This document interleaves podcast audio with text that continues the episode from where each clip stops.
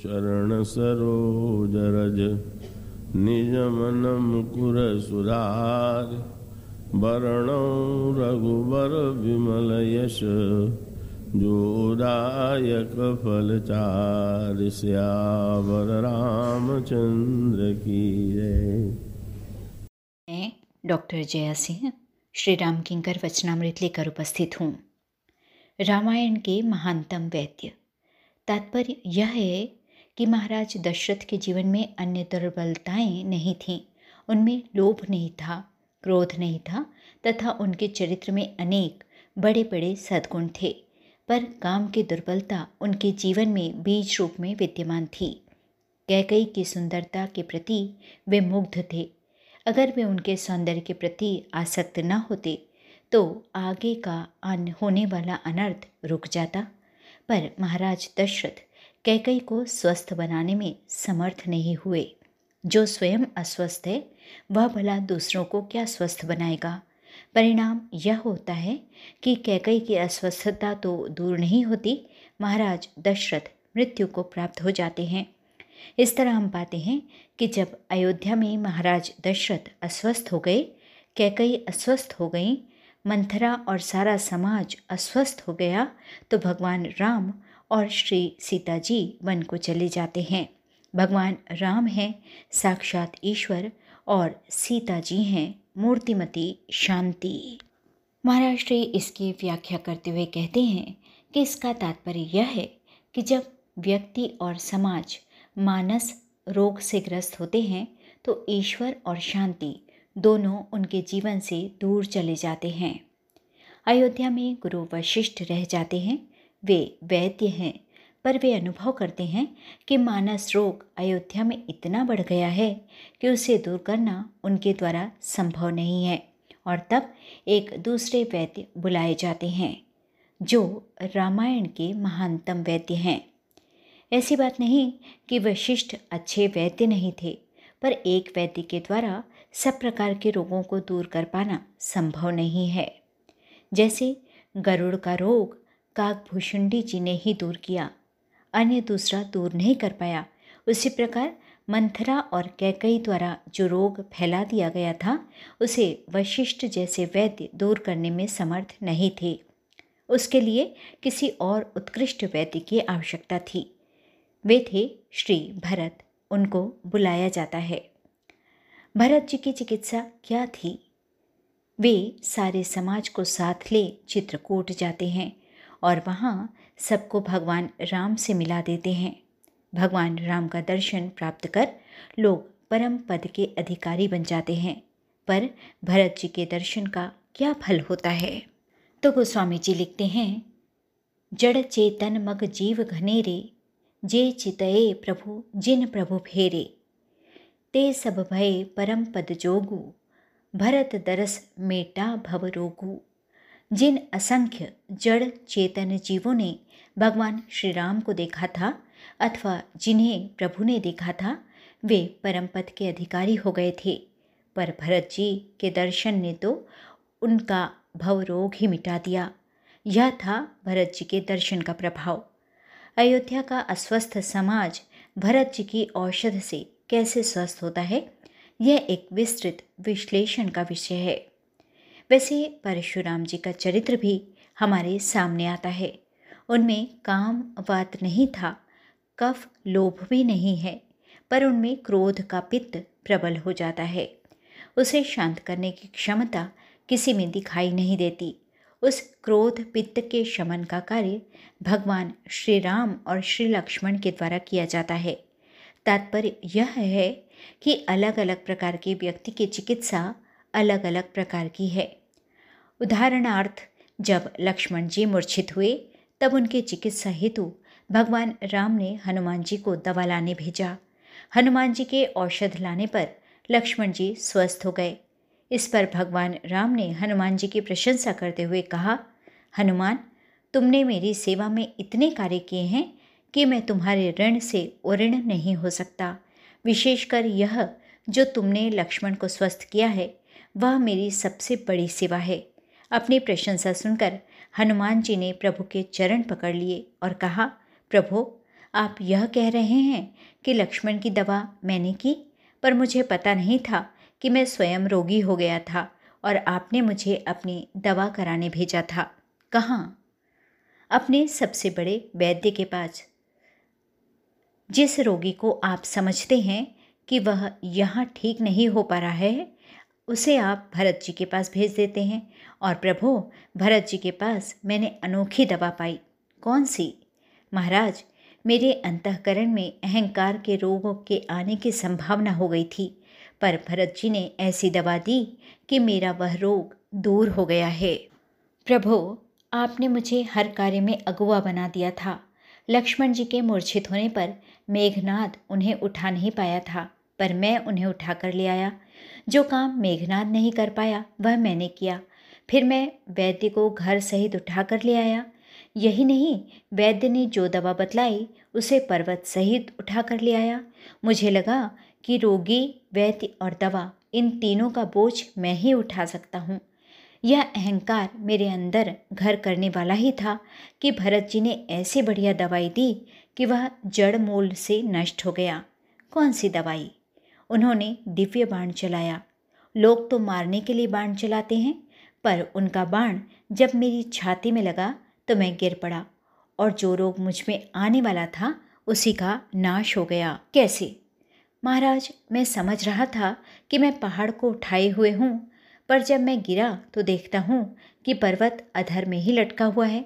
मैं समझ गया कि अगर मैं पर्वत को उठाए होता तो मेरे गिरने से पर्वत भी गिरता सो उनके बाण ने मेरे पहाड़ के उठाए रखने के भ्रम को दूर कर दिया। फिर उनकी दवा से मुझे एक दूसरा भी बड़ा लाभ हुआ। क्या? उन्होंने कहा, मेरे इस बाण पर पहाड़ के साथ बैठ जाओ। चढ़ो मम सायक शैल समेता पठमो तो ही जह कृपा निकेता। यह तुम्हें कृपा के धाम श्री राम के पास ले जाएगा। तो प्रभु, जैसा बाण मैंने भरत जी के पास देखा, वैसा आज तक कहीं नहीं देखा।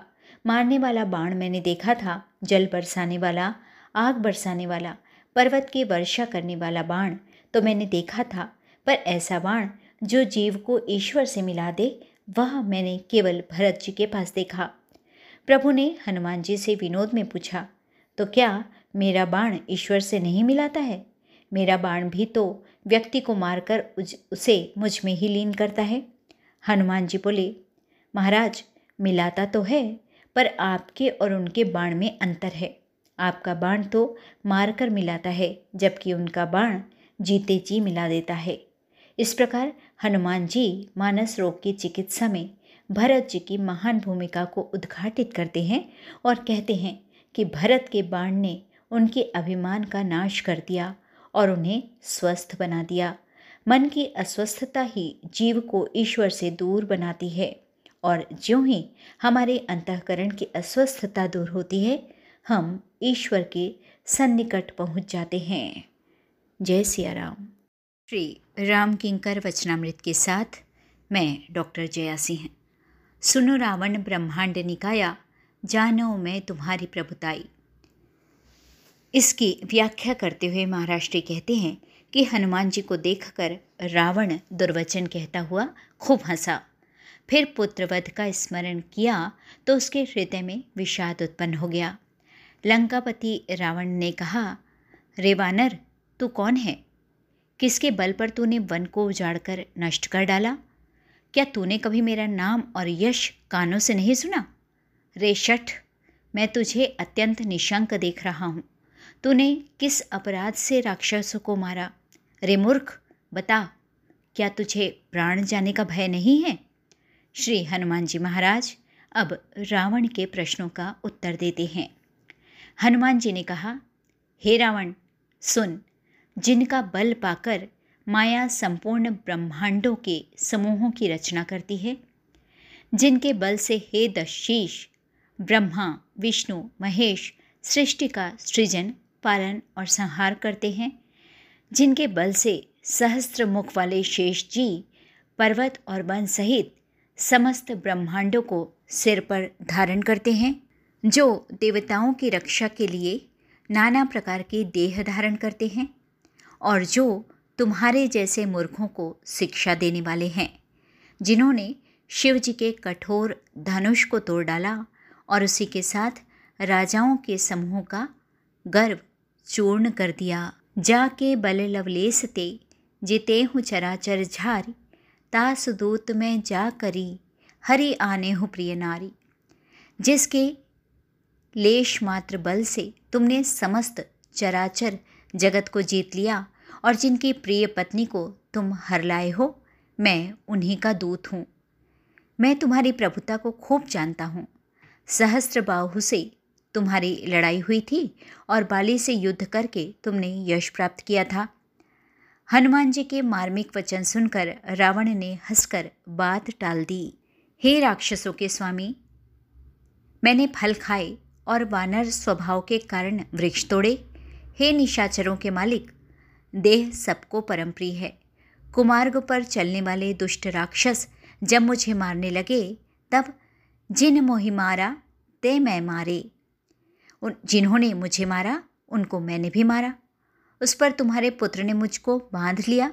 किंतु मोहि न कछु बांधे कई लाजा, कीन चहूँ निज प्रभु कर काजा। मुझे अपने बांधे जाने के कुछ भी लज्जा नहीं है। मैं तो अपने प्रभु का कार्य करना चाहता हूँ। अब हनुमान जी बड़ी विनम्रता से रावण को उसके कल्याण के लिए जो कुछ कहते हैं, हे रावण मैं हाथ जोड़कर तुमसे विनती करता हूँ। तुम अभिमान छोड़कर मेरी सीख सुनो। तुम अपने पवित्र कुल का विचार करके देखो और भ्रम को छोड़कर भय भक्त हारी भगवान को भजो। जो देवता, राक्षस और समस्त चराचर को खा जाता है, वह काल भी जिनके डर से अत्यंत डरता है, उनसे कदापि बैर न करो और मेरे कहने से जानकी जी को दे दो।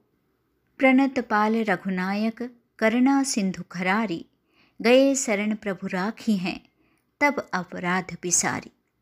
खर के शत्रु श्री रघुनाथ जी, शरणागतों के रक्षक और दया के समुद्र हैं। शरण जाने पर प्रभु तुम्हारा अपराध भुलाकर तुम्हें अपनी शरण में रख लेंगे। तुम श्री राम जी के चरण कमलों को हृदय में धारण करो और लंका का अचल राज्य करो।